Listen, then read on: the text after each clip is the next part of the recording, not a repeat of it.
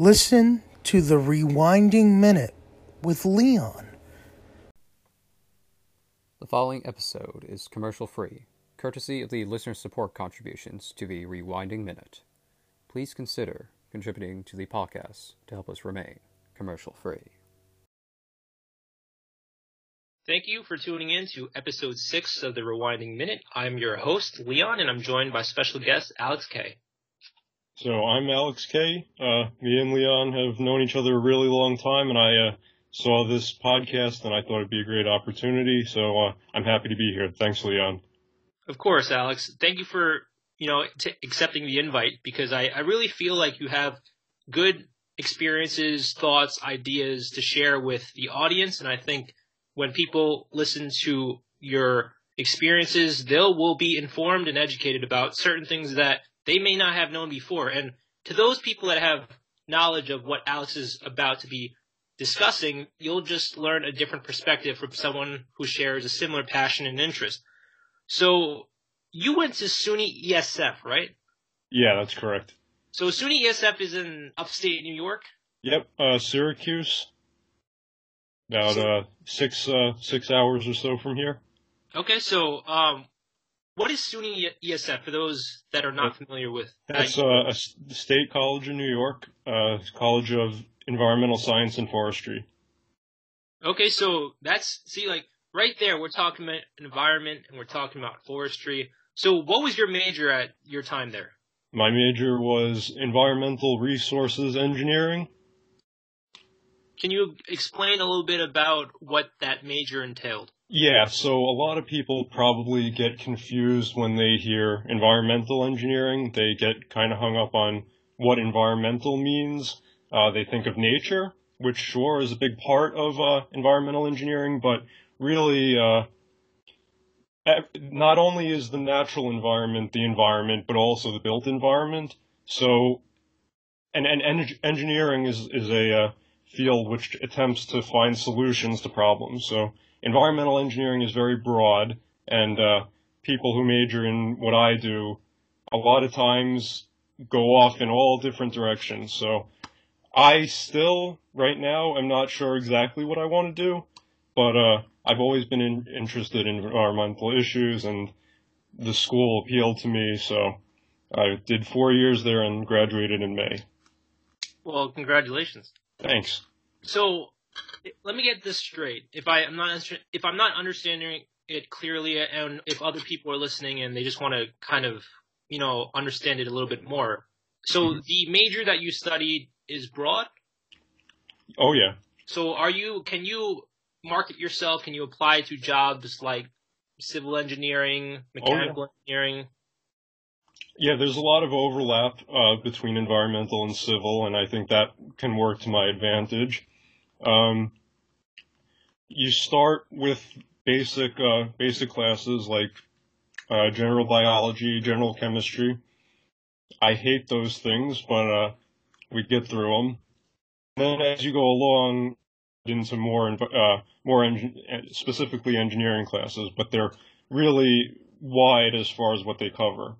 Um, things like geotechnical engineering, which is if you're going to build a building or any kind of structure that's uh, deals with the uh, the ground below it and whether or not it would support the building. So, uh, fluid mechanics is um, you know engineering dealing with uh, moving fluids, uh, surveying, remote sensing. That's uh, aerial image analysis, and like stormwater management is an elective that I took, so you, you get the idea of um, just how broad the topic is, and you know some students gravitate towards certain areas and know exactly what they're going to do, and others go through the four years and at the end still aren't exactly sure, and that's that's the position that I'm in.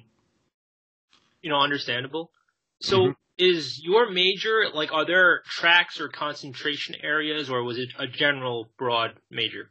Well, I I was given certain ch- choices to um of what classes to take, like um the stormwater class I I chose on my own, air pollution engineering I chose on my own, Um, I did more math than some some people did, just because I like it and was able to get credit that way.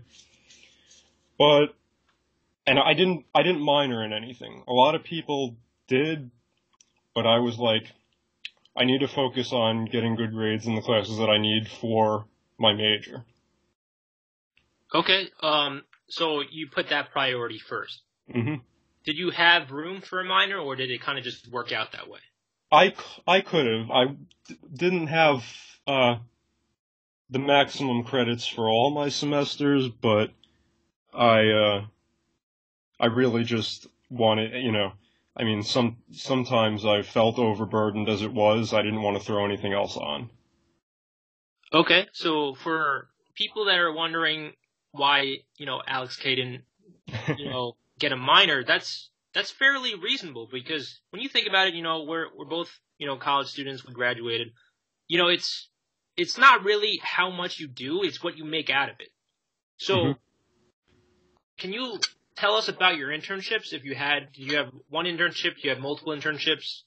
Yeah, so um for in the summer of 2016, I was, you know, all summers I was back on Long Island, so that was kind of a little bit annoying because I didn't want to stay upstate, but anyway, I was here looking for things and I wanted to do something kind of environmental, but I kept you know, kept seeing things and then they didn't work out or whatever but I was here, and I ended up taking an internship with the town in the planning department.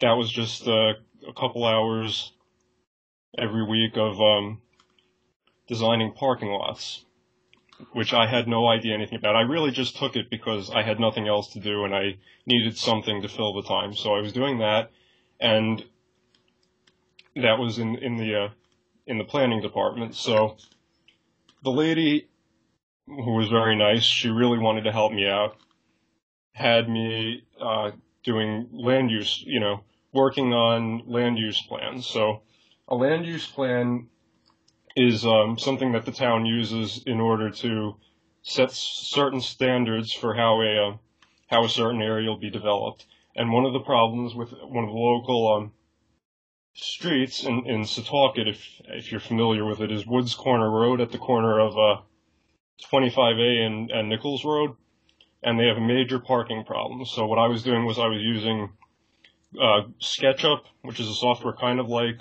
AutoCAD, and uh, designing the parking for that. And that internship it didn't even last that long, but it's how I met my current boss, which was pretty nice, and that's how I got the job that I have now. Okay, so a little tidbit, you know, a little, you know, uh, fun fact. Well, not really a fun fact, but a little, you know, two cents from from Leon and Alex, and your relationships, your social relationships, your work relationships are important because you can network, you can meet people, and it will benefit you in the long run. So don't don't rule anybody out until you don't necessarily need to, you know, go in that general direction, but you know, like you said, Alex, you you met your current boss at your internship at uh, during a summer internship in 2016. So you know, your current boss is someone you met over two years ago. So the power of networking, the power of you know being active, being engaged, and asking questions, and you know exchanging information with people that that will come in handy. Mm-hmm. So yeah, I had no, I had no idea that was what was going to happen. It just, uh, just kind of came about uh, by conversation. So, you know, speaking of your current, you know, job and your current boss, where where do you currently work, and how has that progressed, and how has that been, you know, uh, influenced by your studies at ESF, and how does that, you know, you know, just I'll let you talk. Yeah. So, so when I when I was in planning, uh, the the woman that I worked with knew that I was an environmentally minded person, so she was always having me talk to the environmental people. And uh, one of them was the guy who hired me, uh, and he uh, manages the shellfish restoration program, and that's where I work now uh, on a temporary basis. That's a summer thing, runs from like May to November, and what that is is the um, Long Island's waters uh, are facing quite a few problems, and one of them is based uh, is algal blooms, and algae, which is can be very detrimental to the fish populations. Uh, it relies on nitrogen as the main nutrient that it uses uh, in order to grow. So we, uh, you know, we have rust tide and brown tide, all these things which kill fish, and that's a result of high nitrogen levels in the water. So shellfish, mostly oysters and clams, uh, naturally denitrify the water. A um, an oyster can filter 50 gallons of water a day, and that uh, in doing so, it turns the nitrogen into a solid. It falls to the bottom, and that takes care of that problem. So the town uh, receives grants from all different places, uh, the state being a major one, uh, with the intention of bringing back, you know, fish populations. And one way to do that is denitrifying the water. So they they send the town and other little groups. There's nonprofits all over Long Island uh, interested in raising shellfish. So at the beginning of the season, we received baby clams and baby oysters from hatcheries and run them through our system, and that uh, that enables us to plant them at the end and uh, help with this nitrogen issue. So, does the town work with other towns, or is it just the town that you work in? That yes, to some extent, uh, the town of Islip, town of Babylon have similar programs. Um, mainly, we work with nonprofits. There's like a nonprofit in Bellport. There's the Stony Brook Yacht Club. There's the uh, I'm not thinking of anything offhand. There's the Nature Conservancy, all these different groups that do similar things that we do, and we work with them. They take animals from us, we take stuff from them, and basically, you know, just have the same common goal. Okay, cool. So, just uh, just in case the listeners are not too familiar with the geography of Long Island. Long Island is a part of New York State. It's actually an island. The name Long Island is really an island. It's not it's not a fake, you know, name. The island is connected. We have bridges that connect to, you know, different parts of the state and to other states in the United States. So where you work, it's there's there's two main shores on Long Island. There's a North Shore and the South Shore. The North Shore, that body of water is the Long Island Sound, and then the South Shore borders the Atlantic Ocean. So, in terms of your experience working in the North Shore beach, what do you obviously explain? I guess I'll let you explain what the beaches are like, uh, North Shore compared to South Shore. Sure. Yeah, there's huge differences between North Shore and South Shore beaches. Um, well, I work in Mount Sinai Harbor, which is near Cedar Beach. It's on the opposite side of Cedar Beach, on the on the inner portion. Uh, North Shore beaches don't have as big of waves, and the rocks are all over the place. I much prefer South Shore beaches where the uh, the sand is fine and it's much easier. But uh, I, what I do we uh, the oysters that we raise mostly fill Mount Sinai Harbor on the North Shore. Clams, the priority is restoring the clam population on the South Shore. So we take those down to the Great South Bay and plant them. Um, recently, I did a planting of clams in in Bellport Bay, which is part of the Great South Bay, and yeah, it's very different on the South Shore just in in a lot of ways. You'd know if you were there. It's you're separate You're between uh, Fire Island and Long Island, and it's a much bigger thing versus up here where you just have little harbors and Connecticut on the other side. Right. So uh, on the North Shore, you could take a ferry to over to Connecticut, uh, Bridgeport, Connecticut, and um, on the South Shore, like you said, you go to Fire Island and uh, Fire Island is still part of Long Island, still part of New York, but uh, you need a ferry to get to Fire Island, or can you get there other ways? I forget. Yeah, well, you could you could take a ferry, you could take your own boat out of one of the harbors, or um, you could take the Robert Moses past um, whatever that is. I guess that's considered Gilgo Beach or whatever, Jones Beach Island. You keep going uh, out of like West Islip, the Robert Moses Causeway drops down, and that's the other way you could get there. But uh, there are little, a few little ferries, and one goes to that that Davis Park, which is pretty nice, and I was there pretty recently. And is Davis Park a beach, or is that? Yes, it's a it's it's a little community with a beach facing the uh, Atlantic Ocean. And is it a is it a county? Is it a town? It's a town town facility. Town facility. Okay. You know, for people that are not Long Islanders listening, there are a lot of different, you know, uh, classifications. Um, there's town beaches, there's county beaches, there's hamlets, there's villages. Like obviously, fairly similar to other, you know, regions and states that have their own classification. But sometimes even us Long Islanders get confused on what is what because it's all. I don't know about you, Alex, but sometimes things get confusing. Is is this oh, town oh. hamlet? Is it a town? Is it a village? Is a you know? Yep. There's a lot of different things that really go on. So, what is what is Cedar Beach at Mount Sinai? What kind of is it? That's also a town beach, also town of Brookhaven owned. Right. So it's under the jurisdiction of the Brookhaven Township. Mm-hmm. Um. So, what have you encountered while you've been working at the beach the past, you know, couple years in terms of marine life or just, you know, uh, people that frequent the beach or, you know, companies or nonprofit organizations that in that frequent the beach or come to, you know, collaborate? Like what have you seen at your workplace? I guess that's the general question.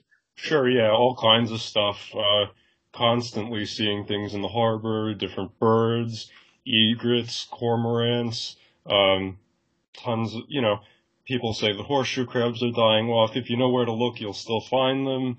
Uh, you know, fish. We actually, the other thing that the uh, environmental people do is we uh, bring animals into the nature center for public education purposes. Um, so we have traps on the uh, inner harbor, which catch fish and crabs lots of blackfish, porgies, uh, all kinds of stuff, and that's that's constantly going in and out. Um, there's indoor tanks and outdoor tanks. We maintain both of them, and uh, all kinds of people come down there, and uh, you know some are more interested in, in the animals than others, but they uh, they generally enjoy it. And uh, as for the groups, uh, yeah, the non-profits, they come and take clams and stuff, and we generally have a very good relationship with them, and, uh, usually those are the types of people who are interested in what they're doing, so, uh, you know, the town appreciates what they do also, and there. It's always nice to see different people coming from different places, uh, doing similar things to what we do. That's great. So it's it's a very busy spot on the North Shore. Mm-hmm. So, have you? You know, I hate to ask this question, but it's it's a question that is you know plausible. Like, do you see the amount of pollution, garbage? Do you see, you know, marine life or uh, birds or any other type of aquatic or even just general animals? Like, are they covered in the pollution by the? Are there things that you know the services you uh, you work for? Like, do they help those you know animals and sea critters kind of be free from these you know uh, things that prevent them from being able to live? Because you know we hear on the news and we what we read and what we see and what we hear. It's you know a lot of the pollution gets you know put into the ocean, it gets put into the sound, it gets put into the waters, and it affects the marine life. Sure. Yes. Um, we see all kinds of stuff like that. Um, and the Division of Environmental Protection obviously is trying their best to cut down on those things, um, and help animals and, you know, bring back fish is one of the number one things that we're doing. So our program does that. But also there's other initiatives, you know, sewage is a major problem on Long Island, it's polluting the waters, and that's just a result of old developments. We never said we need a, you know, city sewer systems. So all houses around here have septic tanks. The waste goes right into the septic tanks and leaches through the into the groundwater, and eventually that gets out to the ocean. So, uh, you know, the town, the county, the state really it's an initiative to to disconnect those septic tanks and introduce sewer systems, but it's millions of dollars. And the truth of it is, Long Island has just been so overdeveloped that I mean, you can treat the water, but you're still going to have waste going out into it, and you know that is a major concern of uh, of environmental protection. So you know, I'm I'm throwing in facts and kind of little details about Long Island itself. And for those of you that don't know, you know, you know, many years ago, decades ago, like before, you know, Long Island was, you know, kind of in a way. All right, I'll, I'll give you an example. So, with the east end of Long Island, the east end would be, you know, a, a portion of Long Island, which is, you know, towards the North Forks, and a lot of that land, a lot of that area is, you know, farmland. A lot, it's not very industrialized. It's, it's very, you know, small mom and pop shop. It's very, you know, commercial free. It's really, you know, a sight to see. But when you get to central Suffolk, western Suffolk, Nassau County, that's very industrialized. It's very suburban. And at times you feel like kind of just a, you know, feed off of what you just said about the environment and how Long Island has, you know, been developed a lot, you know, in the century, it kind of plays into like Long Island is still growing. It's still growing after all this time. And the population is booming. There's there's a lot of residents, a lot of commuters, a lot of tourists, you know, always frequenting the island. And what you say about the septic tanks is is a big issue because what we put into the to sewage and what we put into the waters ultimately affects the animals, the marine life, and it affects us as well. And have you?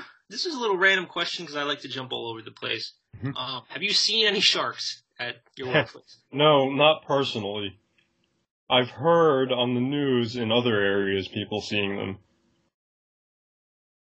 All right, so you know, fingers crossed or fingers uncrossed, depending on how you want to per- perceive that. You know, shark sightings are not the most ideal. You don't you don't necessarily want to see a shark because that means something's really going on.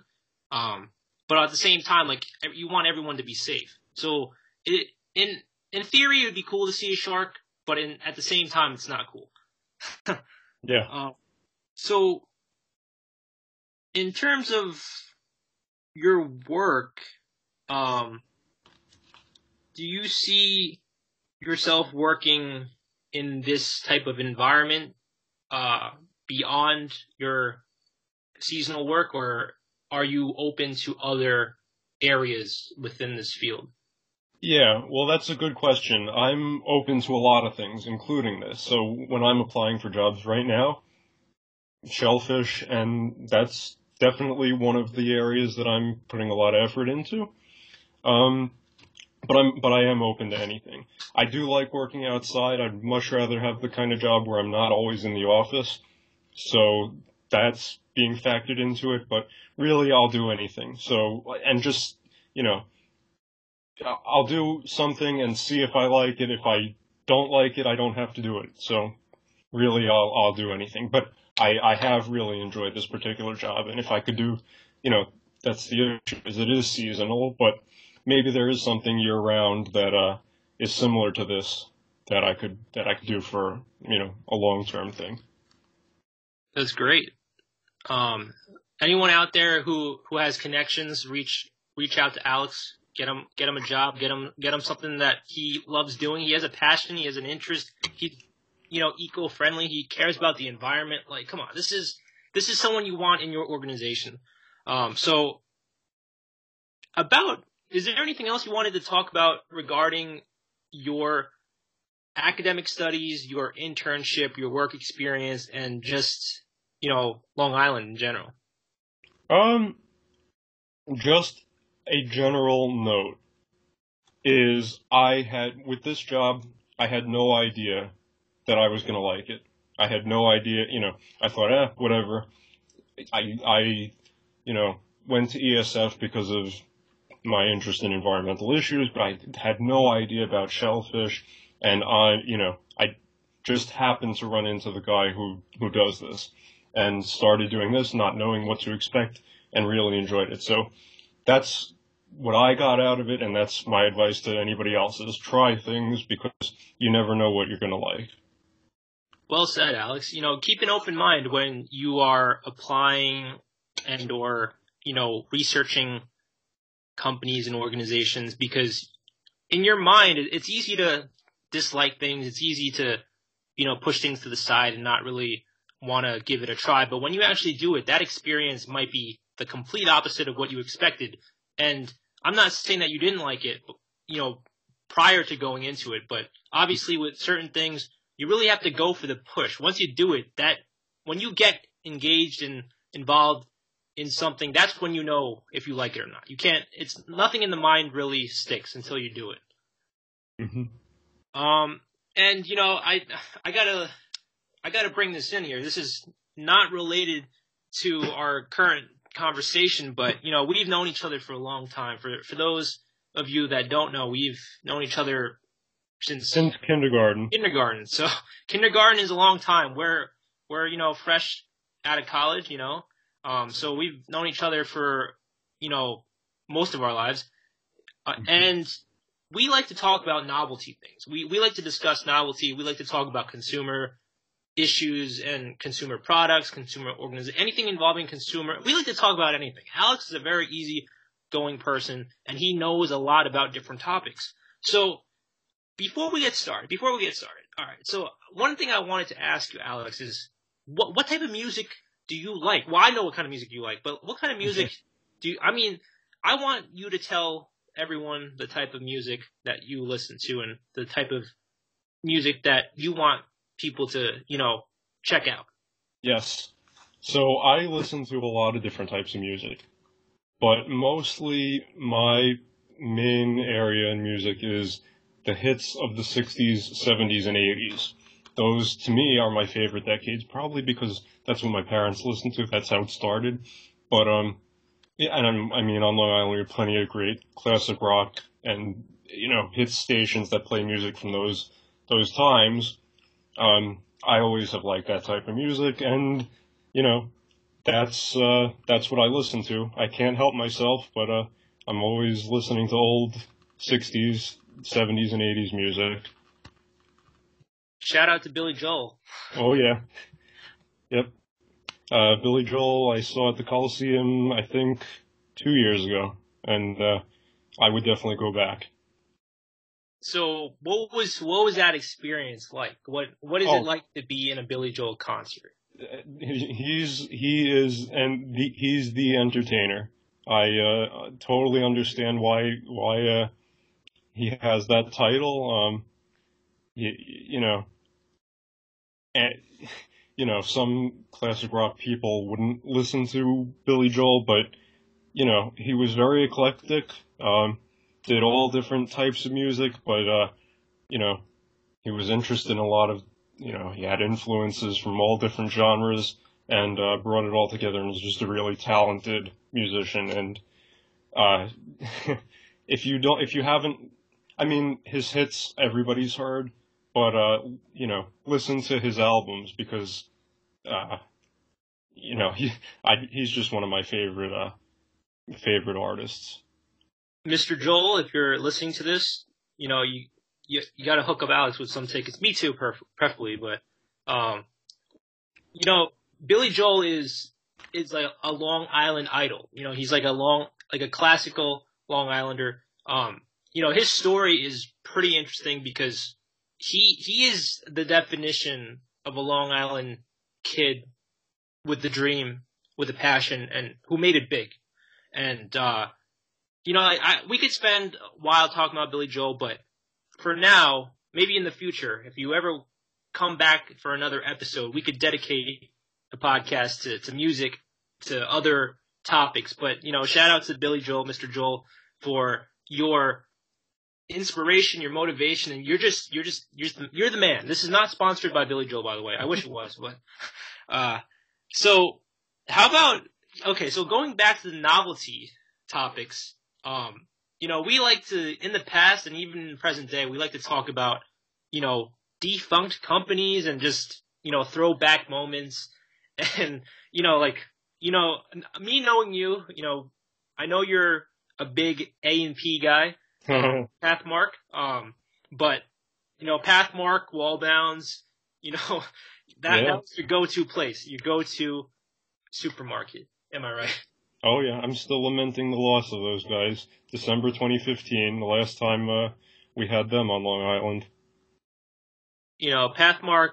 You know, Pathmark is. I don't care what anybody says. You know, Alex will back me up on that. Pathmark is one of the best of all time. You know, you, you put that in oh, the yeah. record books. You put it in the Guinness World Records of under the title of the best supermarkets alive. Well, I mean, you know, dead or alive. Uh, yeah, of all time. So here's a funny fact. I mean, if anybody's still listening to this, this is a fun fact. Alex, you know, is known for his ability to be, you know, elusive. And he got when Borders, Borders, the retail company that, you know, handles music, books, you know, all that. It's, it's basically what Barnes and Nobles is currently now, but, you know, we'll never know with Borders if it had that same potential and he got me a roll of carbon paper. It's still in my room. It's still in my room, Alex. So like next time we hang out, I could I could send a picture to you of the carbon paper roll from Borders, and on the back of the on the receipt is is the Borders uh, information about return policy refund. So I still have it after all these. I don't remember when you gave it to me. Do you have an idea? Dude, I, fu- I forgot about that. Thank you for reminding me, and I'm glad you still have it. I, I mean, I'm a I'm a fan. I I keep the, I'm a sentimental guy, so I will keep that until you want it back. But I think I'll lie to you if, if oh, you are keeping it back. I'll probably just not tell you. I'll be like I lost or something. but I still have that borders. Uh, it's that's dude. That's that's historic. That's going that's going in the archives of yes. defunct companies. So, and we we had you know blockbusters. We had Circuit City. We had Radio Shack. You know, like any mm-hmm. any words, any kind words you want to say about any of those companies? Well, we well we miss them. Uh, going down 347, I used to pass Best Buy and say to my dad, "No, let's go to Circuit City. Can't do that anymore." But um, you know, we move on. We got an Aldi out of that, which is pretty nice. so you know, it's you win some and you lose some, but sometimes you lose all of it because a lot of those Pathmark and Waldbaums are still vacant in our area. Yeah, and that just tells you, uh, you know, it wasn't easy to operate there. Haters gonna hate, right? Yeah. Um. So, yeah, I just had to throw that, you know, part in there because we we always get a good kick out of talking about those things, and not not everyone necessarily has that same type of you know, interest in those things. Like, I think people our age, I think we're a little, what I wanted to say before was, I think you're, you're, you're a classic man. You're, you're like a, you're the type of person that, no, you're like a jack of all trades. So you know mm-hmm. a little bit about everything. But people in our generation are, you know, I don't want to fall into stereotypes, but you guys get the idea that Alex is a renaissance man. He knows a little bit about everything. And, you know, like, I think if you ever run into Alex K in person, you probably will be like, okay, we're gonna, they're gonna, he's gonna, they're gonna buy you the Billy Joel tickets to go see. That's what's gonna happen. I'm not gonna get an invite, but you know, I, at least I made that networking happen. So before we end this episode, Alex, I just want to thank you for being a part of the podcast, episode six of the Rewinding Minute. And I would love to have you back as a guest in the near future. Do you have any general thoughts, ideas, inspiration, quotes anything you want to, you know, send out to the listeners, this is your moment. Well, I, I think that uh, Leon, in his characterization of me, uh, you know, hit the nail right on the head, and I could say the same about him. So uh, I uh, appreciate you having me, and I look forward to uh, future podcasts. Yep, you heard it first. Uh, Leon and the Rewinding Minute and Alex K. Thank you for tuning in to the Rewinding Minute podcast. If you want more information about any of the topics that Alex has talked about today, we can get you that information. You could contact the podcast or you could check out the website where there'll be links to additional information about his studies, his journey as an environmental, cautious, and conscientious person. So thank you again, and thanks for listening. You've just been, we just caught up, Alex. We caught up. Woo! Yeah. Take care, guys. Listen to the Rewinding Minute with Leon Sheck, only on Spotify and Anchor.